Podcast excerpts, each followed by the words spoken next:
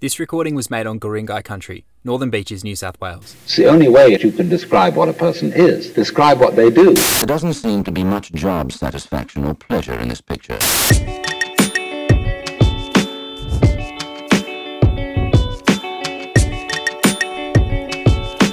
Well, well. Thank you for joining me on to this evening's, maybe this morning's, where you are. Critical bulletin, where immediately we need to address another emerging urgency, or emergency, if you will. This one emergencing out of my personal life. Well, I suppose it's not that personal. This is the thing. When you live in a building with a lot of other people, it's not that... Rubbish isn't personal because it's everyone's all at once. And you really are putting a lot of faith in your neighbours that they will not undermine your best efforts to sort and dispose of your waste correctly by just contaminating bins ad nauseum. But unfortunately, on my way out here to Trash Talk Studios podcasting place, which is the cabin of Trish, I put something in the I put some bottles in the mixed container bin and pulled out yet more. Ready for this, guys? This is just like a particularly inflammatory, for some reason, to my feelings, slice of dumb shit, and I suppose we'll get into exactly why it is producing such a reaction in me. But I've been pulling clean cardboard out of mixed container recycling bins recently, like a lot of it, enough to talk to you about it, enough to make a podcast to talk to you about it. And the thing is that this is such a new level of low, I suppose, for us to be achieving as a team. Because that's the thing, is that this is actually a team game. And so we are only as good as our weakest links. And another clarification I should make is that I live in a building full of lovely people who I really like. This isn't just a neighbourhood vendetta, but there must be one serial offender. In fact, I'll give my immediate neighbours the benefit of the doubt and assume that this is someone in another apartment building too embarrassed to bring shame upon their own neighbours, so they come over and do this weekly or fortnightly in our bins. Clean cardboard in the mixed container bin. What the fuck? Yeah. So obviously, guys, until we get our transparent curbside bins established, as we've discussed in the past, and make people very visibly accountable to the neighbourhood about their bins, which will never happen. And I remind myself of that every time we talk about it out loud like this. But, I mean, so much shame, right? No one wants their rubbish on display. But is shame maybe what we need a little bit of right now? Clean cardboard. Like, it's... Contaminated wheelie bins is not a new thing. We've all seen it. Hopefully, we've all done something about it. And... Like, yes, yes, of course, I just showered and I'm about to go to bed. But also, like, no, I won't be able to sleep well knowing that I've just opened up a bin and now I know that it's full of stuff that it shouldn't be in there. It's not fair when you have to have two showers and you don't actually want to have two showers. But I've been bent over wheelie bins. I should just stop taking the rubbish out before bed, probably. I will get into the personal side of things on my own clock, not on yours, because let's get this straight. This is not Dear Diary of Rolls. This is, I was about to say this is just pure rubbish, but I suppose that's also what my diary would be full of if I wrote one and it had flowers on the cover and stuff. But let's break down the clean cardboard. It's bad enough pulling soft plastics or like seeing heaps of food scraps in a recycling bin and just knowing that that's kind of just writing off the chances of that material actually being successfully recycled. And cardboard might not seem that offensive because it's just cardboard and it's not soiled, it's not smelly, and you sort of think like, yeah, it's not that hard, so why can't someone do it in the first place? I know, but they haven't, and the problem is persisting, so we need to discuss it. And what I've deduced is that it's sad. It's extra sad because it's only one of two options. Option one is that this person is doing it on purpose. And I know, like, that's unfathomable, right? Like, it didn't sound right even saying, like, suggesting that as a possibility to you, because that is just inconceivable that someone would deliberately contaminate their neighborhood rubbish. But it's but also people do dumb things. Like I see upside down P plates all the time, and I'm like, dickhead, you know that P plate is upside down. There's no way you didn't know it's upside down, because if you admit that you knew that you accidentally put a P plate in upside down, well, I'm sorry, mate, bloke, probably, because usually it's only blokes with their red or green P's upside down. But sorry, mate, if you're saying you did that on accident, then you're admitting that you don't have the observational skills required to pilot an automobile on the road. So it can't be option one.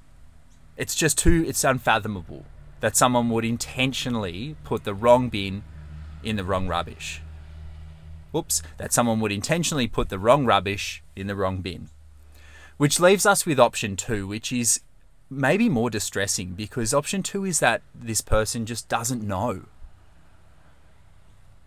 Like, still doesn't know that cardboard goes in one bin and containers go in another.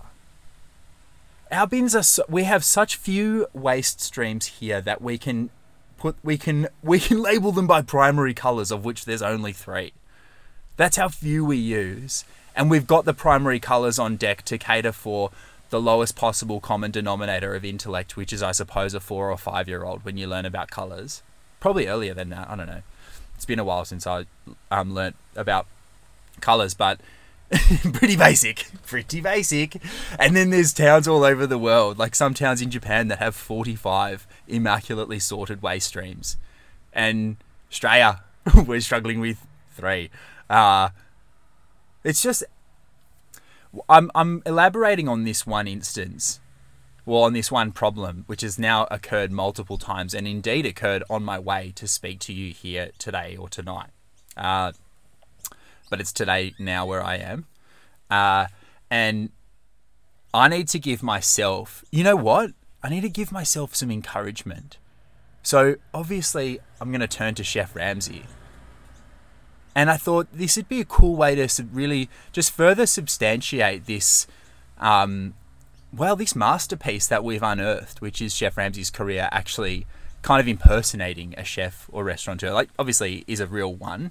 And a boss one, but is really just like the climate prophet at this point, to teach us lessons about, I don't know, being extremely obtuse and just refusing to admit that maybe we're the problem or that maybe we need to change, or whether it's just like really taking people to task who are just dropping the ball over and over again. And so let's just imagine that that Susan, whoever you are.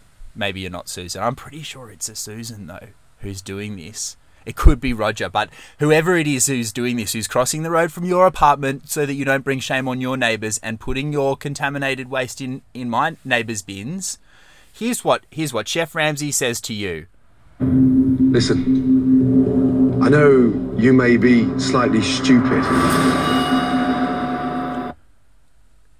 but when you put the wrong bin in the wrong But when you put the wrong rubbish in the wrong bin, you're putting your team in the shit. Okay? I can't spell it any clearer. We are fucked. Because of your acclimatized attitude. But the thing is if I didn't think it was possible to turn around, I wouldn't be here. Is that capiche? Oh, I'm feeling the feelings again, you know that. We do, like, this is an important thing that we're doing here on Trash Talk Studios. We all have to do science in our own way. So, because, I mean, if this stuff can't go unaddressed, it cannot continue going on unaddressed. So, Susan, I hope you've got the message, or Roger, or Nathan, or whoever it was. But enough is enough, everybody. Now to something pressing that I've discovered recently. Did you know that there's over 1,000 litres of water in the ocean? There is. In fact, I think it might even be significantly more than that. And the thing about the ocean is that it's actually the lungs of this whole planet. Well, it's the lungs and the heart and the skin and probably the taste buds. And actually a lot of other critical, like, ocean health. What we're getting at here is that the ocean has more than 1,000 litres in it. and is critical to human survival on planet Earth. And as we say this facetiously right now, we realize that it is a regret to undermine the urgency of the situation by saying stupid things like 1,000 liters of water. When it's a lot more than that. And the other thing about the ocean is that we can't actually live in it or breathe in it. So it is very important that we look after it, kind of no matter what you feel about climate change. Even if you're all for global warming, you don't care about impoverished countries who can't do anything to defend themselves against an incoming tide of natural disasters largely imposed upon them by much richer countries like Australia. If you don't care about it, doesn't matter if you don't care about any of that, because you do rely on the ocean. And I mean, if you've ever met a kid before, you know what I mean.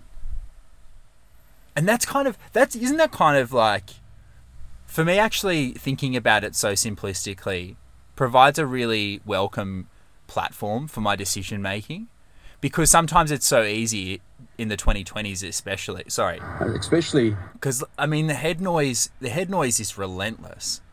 And so I actually really welcome sustainability and environmental analysis as a dependable baseline to pick and choose my behavior and actions, because you can get so lost going, why are we here? Why are human beings here? And the answer is to figure out why we're here. Yeah. And if you're shaking your head going, hey mate, it took a lot for me to press play on this and you're quickly pushing me away, well, then that's okay, because I think maybe you're just maybe you don't have the fortitude for this on the insides, mate. Because that is the answer. We're here to figure out why we're here. And you don't want to know the answer to that question. I don't want to know the answer to that question, because for me, that the risk is that, well, that's it then. There's the siren. There's the hooter. Come in. Surf's over. It's all done.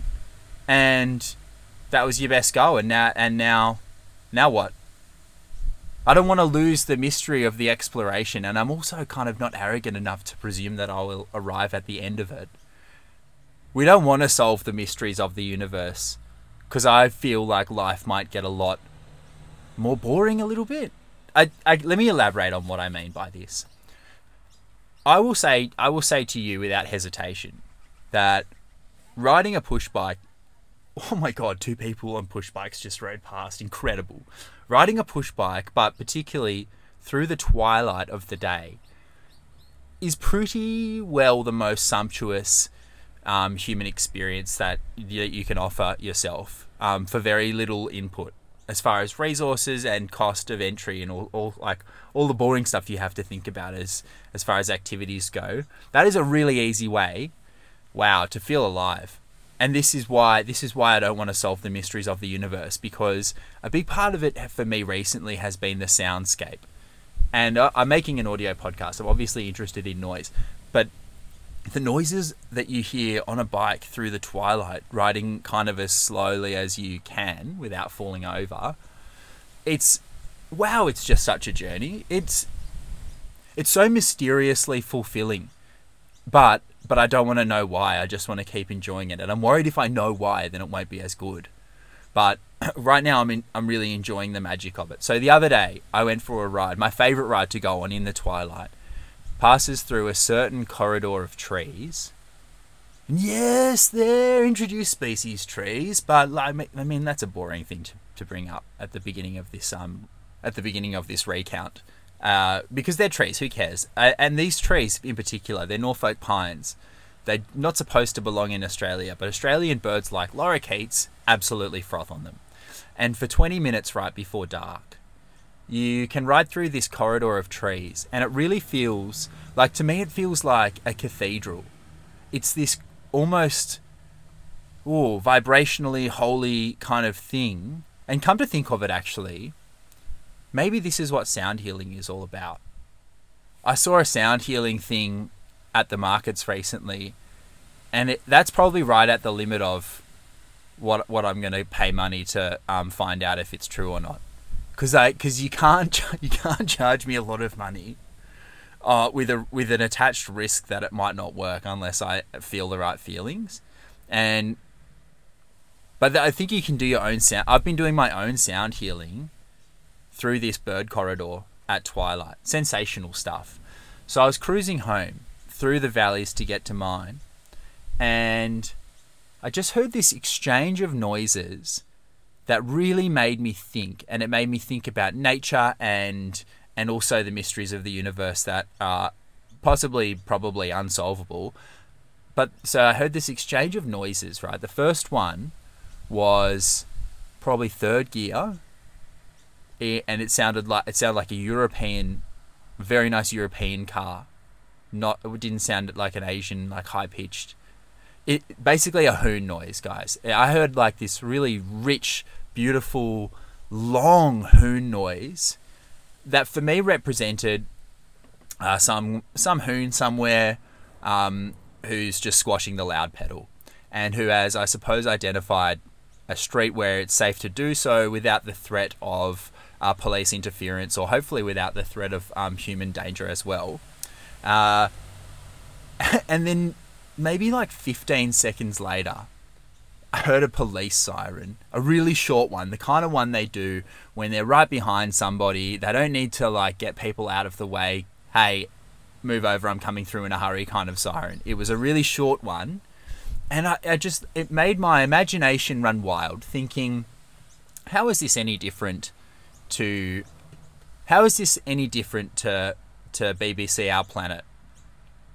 You know, I know it's just like the humble old residential streets of my suburban neighborhood, but for me, that exchange, I was primed after bird hour through the cathedral, but this exchange for me was such a almost predator-prey kind of exchange, where in my head, right, this hoon is just wanting to squash that loud pedal like there's no tomorrow, but also knows that is going to make his or her, but I mean, mostly his, I suppose, vehicle scream with delight, or scream to the delight of nearby cyclists like me.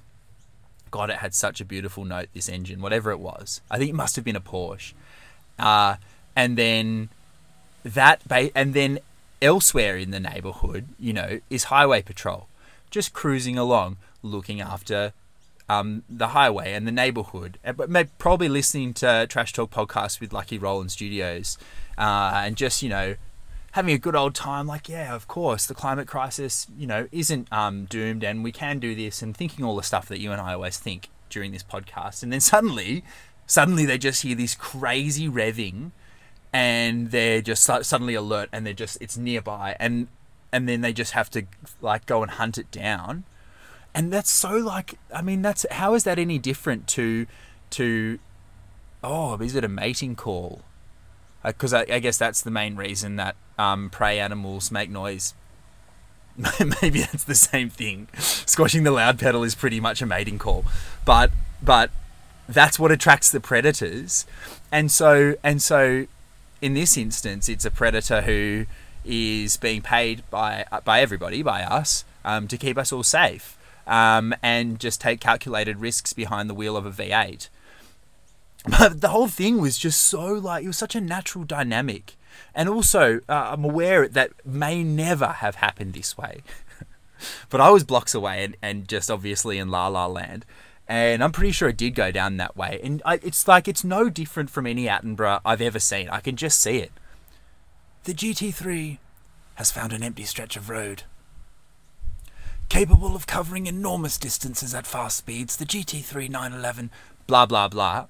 It's the same. And you know how that further evidence I have to submit to you right now about why nature hasn't abandoned us is, I suppose, the moral virtue I'm trying to remind myself of here, which is that we can't escape nature.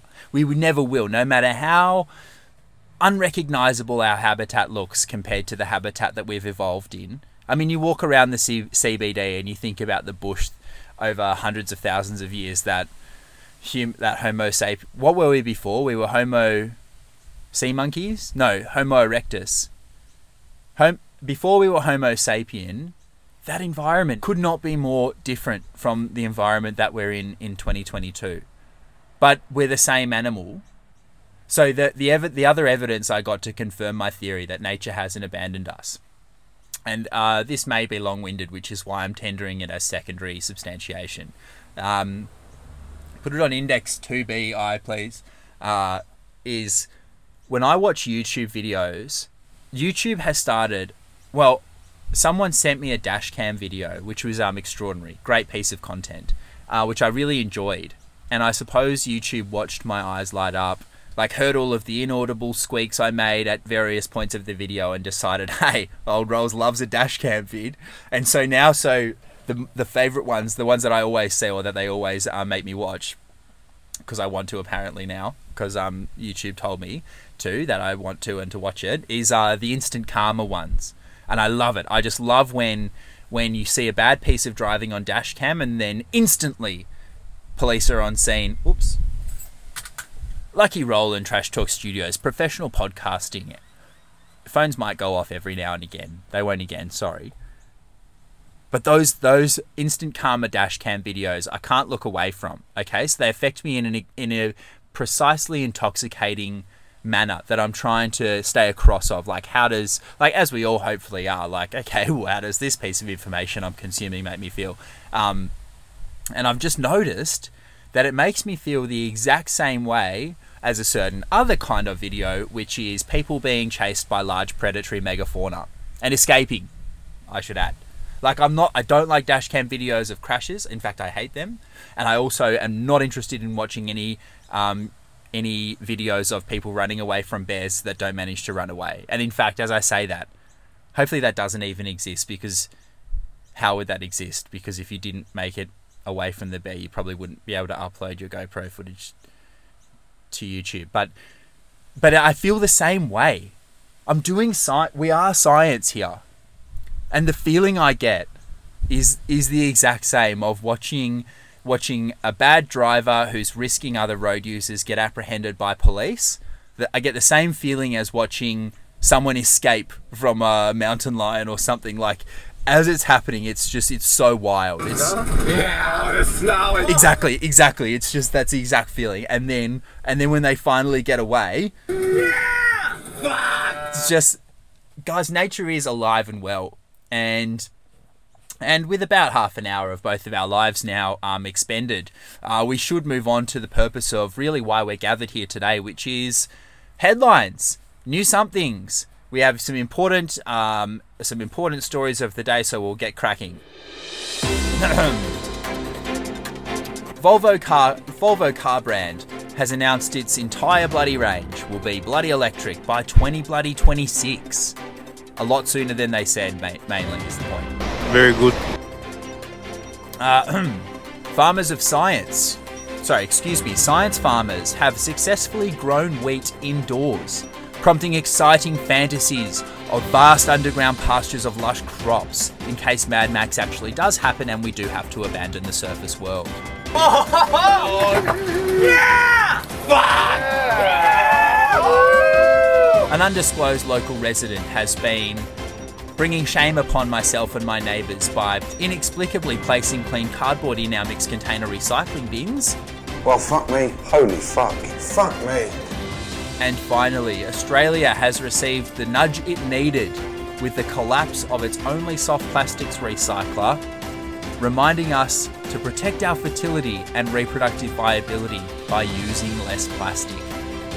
Okay, yeah, that's all. Bit of a mouthful, that last headline. We will get to it, but I do believe, deep in my heart, that Red Cycle collapsing does not spell a plastic catastrophe in Australia, and in fact may mark the beginning of a plastic renaissance, because now we really have to pull our bootstraps up and just stop using soft plastic to the volume that we are. But we will get to it. But to begin with, Volvo will be selling fully electric cars only in Australia by 2026. They are skipping the plug-in hybrid petrol diesel electric phase of automotive development and just getting the job done. It's amazing to see, no matter how you feel about Volvo or their bloody drivers, it's amazing to see that there are massive private companies out there. Maybe Volvo is a public, Doesn't matter. There's major companies out there who are willing to stake their revenue on the line, and it's because they know that they are going to see profit from it. It's not like it's going to be this prohibitive financial move exchanged only for goodwill at the loss of profit. This is getting on the bow wave of an emerging industry. So really cool leadership from everybody that does it, including bloody Volvo, everyone. Yeah! Yeah! Woo! Yeah! Real nice. And hopefully, actually, this brings us back to last week or the week before, where we were discussing batteries and how great it would be if there was a battery that you could recharge just by thinking nice thoughts. Wouldn't that just be fantastic? So hopefully, I mean, Volvo, this is part of it, right? Like, hopefully you're, cracking on with this. I didn't read about it in the article, but I'm sure you just omitted it as a detail, because that'll be great proprietary technology when you release it. But how good would that be? Batteries that recharge just by thinking nice thoughts. And I can hear you shaking your head, just going like, I really will pause this podcast and never listen to it again, mate. And to that I say, kind of fair enough. I get it. But you know what? The John Rogan Experience podcast came from probably not quite as humble or embarrassing origins as this podcast, but once upon a time, a little known Australian podcast called Trash Talk Studios with Lucky Roland podcast began correctly predicting the future over and over again. And so if you think I'm off the wall in suggesting that Volvo begin developing a battery that can be recharged by thinking nice thoughts, then how dare you, I say. I say, how dare you? Because where I'm coming from is, if we've been able to predict the future correctly, 4 times in a row, demonstrated over a wide variety of circumstances and time thresholds. For me, hey, sorry if this is megalomaniacal of me. Huge word to try on this podcast.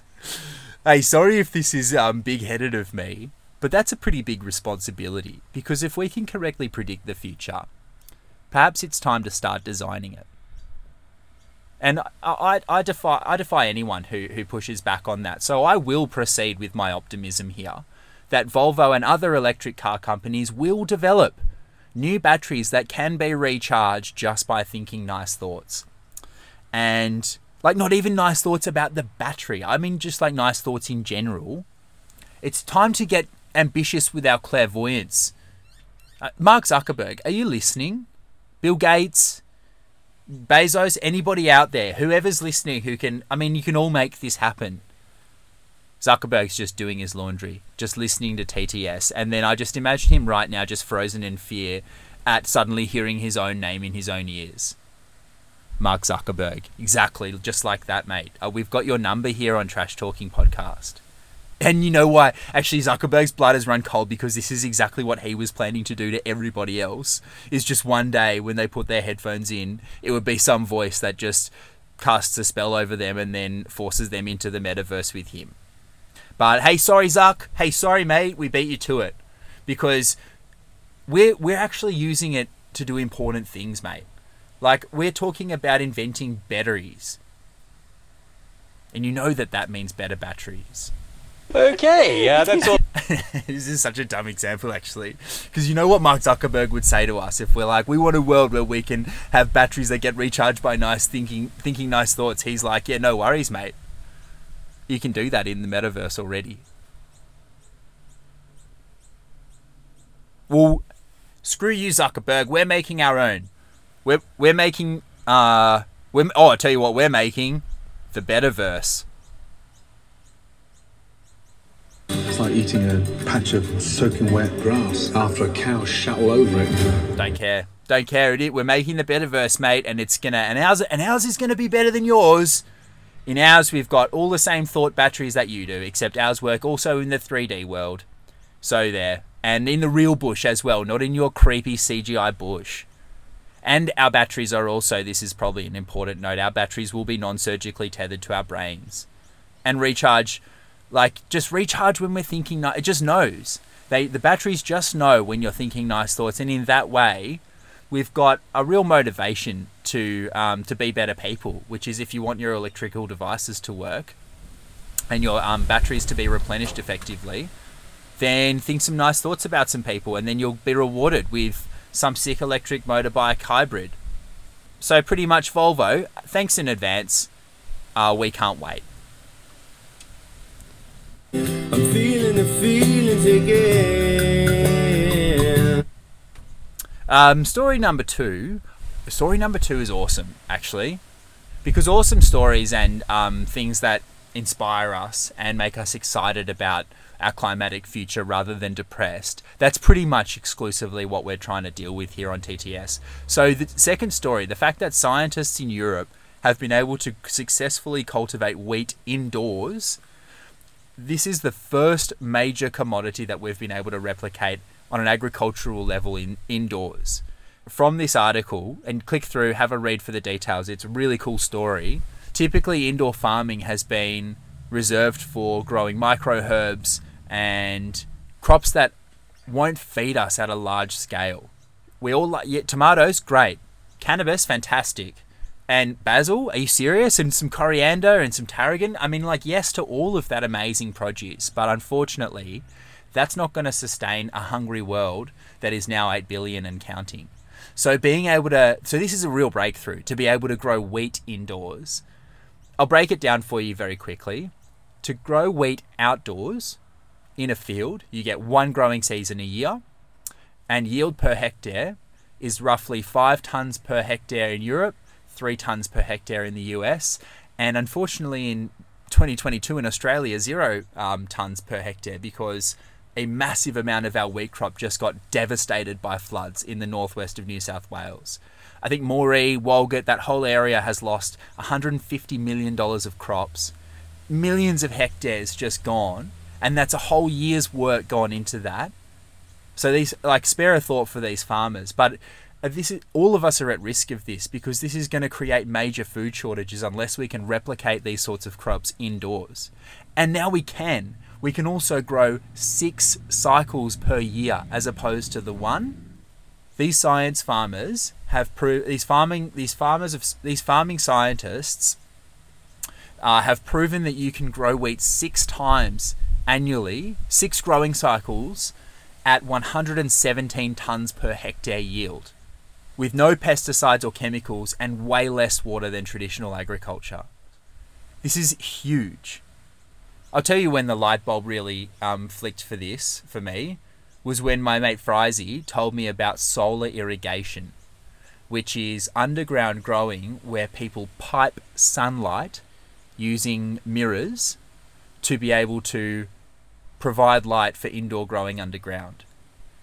How cool is that idea? How crazy fucking sick are human beings, as well as being terribly depressing and annoying like Susan? But mainly they're so incredible because in spite of these small setbacks, like lots of clean cardboard in the recycling bin and then needing to have 2 showers because I can't reorganize my habits to avoid it apparently, there's so much more weight on the other side of the scale with these absolute powerhouse humans putting an effort on behalf of millions of people to reduce our environmental footprint and offer us authentically sustainable solutions for the future. Oh, wow. Wow. Oh, shit. Oh, shit. That's good. Mm-mm. Darling, it's better than good. It's fucking delicious. That's got me all excited now. So that's a really cool story. But we need to get to the crux of this episode of Trash Talk, which is the collapse of Red Cycle soft plastics recycling in Australia. There's no denying that this is an absolutely devastating piece of new information to hear. It happened 2 weeks ago. And Red Cycle announced that they had been stockpiling a lot of the soft plastics and could no longer continue accepting them at our major venues like Coles, Woolworths, etc. So instead of freak out about landfill, and instead of really admonish everybody for continuing to use plastics, because that would be incredibly hypocritical. I still live a life reliant on plastic, much as I wish I didn't. You have to consume some of it. So rather than just knee-jerk and throw our hands up and say, we all need to stop using plastic immediately. Like, yeah, we kind of do. Not enough to throw soup out of painting or glue myself to a wall about it or anything, because that wouldn't make sense. But definitely we can talk about it. So what I thought I would introduce to you is a reality that you might not be aware of, which is that plastic is making us infertile. There's a link to this story in the description of this episode, as all the other stories, but you'll find this one down the bottom. And it's research that has come out demonstrating causal links between plastic exposure and fertility. And it's not a good relationship. It's not like the more plastic you use, the more powerful your sperms are. Sorry if that's what you hoped, because it's actually the opposite. And little interesting fact, actually, that you can probably take to the pub for trivia, even though it'd be a pretty weird trivia if you got asked this question. But if you, in case you did, in case you get asked, okay, everyone, question 27. What is an effective biomarker for a person's plastic exposure? And you can just like quickly whisper it all your way. So, I know this one. It's the distance between the genitals and the anus. And all your mates will just be like, yeah, fucking, all right, mate, pull the other one. Like, does anyone actually know the answer to this? And you'd be like, no, seriously. I heard it on Trash Talk Studios Talking to Yourself podcast. And there's a story there, and actually it's still open as a tab on my phone, but I can't pull my phone right now because we're at trivia, but I'll definitely send it to all of you to read at your leisure later. But seriously, one of these causal links between plastic exposure and fertility health is the length of your taint. And if you're too grown up to know what the word taint means, then congratulations to you on living your incredibly mature life. But actually, it's the distance between your anus hole and, I suppose, your scrotum in biological males, and the end of the vagina, or the beginning, depending on what direction you're facing, of the vagina in biological females. So that distance there is getting shorter as our sperm motility is getting lower, sperm count is getting lower, egg count in women is getting lower. We are really facing a reproductive crisis such that I think the conclusion, I have to go back and look at this article myself, but really you should read it. It's breathtaking. But I think one of the conclusions is that an overwhelming majority of couples will need assisted reproduction past 2050, because we will have been exposed to too much plastic for natural conception to be relied upon for sustainable human growth. You got to look at this, and so the long bow that we're drawing here, but we've got it lined up. We know that when we let it go, we're gonna hit an absolute bullseye. Soft plastics recycling has gone down in this country as a huge encouragement to go, okay, everyone, we really, really need to start using less of this stuff. If not to avoid filling the land with it, to start saving ourselves. We have no defense against plastic once it enters our bodies. And it's a little bit sad that Red Cycle was the only soft plastics recycler in the country to be able to cause this bottleneck crippling of nationwide efforts to do it. So it is falling on all of us now to just start using less. And I mean, this is the side of climate change conversations that is always absent. And I really encourage you to raise it every time you have a climate conversation, because it really doesn't matter what it's about. You can be talking about energy. You can be talking about rubbish. You can be talking about driving. And we can argue about the best solar panels or renewable energy systems, or the most biodegradable, compostable types of rubbish, or the most energy efficient vehicles. None of that matters when you can just use less. Of all of those things, that is the fastest way to look after the planet, is to use less. It is such a simple 2-word instruction that we just all need to remind ourselves of all the time, about everything. How can I use less of this? Rather than worry about, I forgot my key cup. Don't worry, because this cup says bio something, naturally compostable, don't feel bad about using me. In other words, it's all good. Sure, it might be able to break up into millions of pieces into the ground and be reincorporated into the geosphere, but I mean, that's a hell of a lot of effort when we could have just used a keep cup. Do you know what I'm getting? Do you know what I mean? We need to end this podcast immediately, I think. I've seriously just run out of steam here, run up a big head of steam, or something to do with steam, and Well, the fact that we all want a little bit less steam pouring out of our ears about this.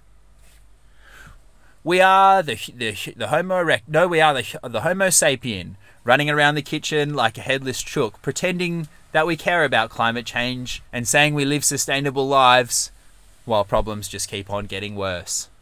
I'm getting a hell of it in the pan now. You didn't even season the fish. I always season it. I didn't season it though. Oh my God. That is so us, isn't it? That is so us. Human beings running around like headless chooks in the kitchen. I always season it. I didn't season it though. That's so Susan or Nathan or Lucas or Christina or whoever it was that's been doing the cardboard in the plastic. I mean, if I did a door knock, which I'll never do, but if I did, to figure out, like, hey, sorry to interrupt you. Do you wear a sleeping mask before you go to sleep? Do you also put the rubbish out before you go to sleep? Okay, so did you put your sleeping mask on before you went to sleep, but also before you took the rubbish out recently or often? Susan? Oh my God, so rude. How can you suggest that? I always sort out my rubbish correctly. I always season it. I didn't season it though. We need to end this podcast immediately. We've done it. We've gotten through another episode of Trash Talking Podcast Studios.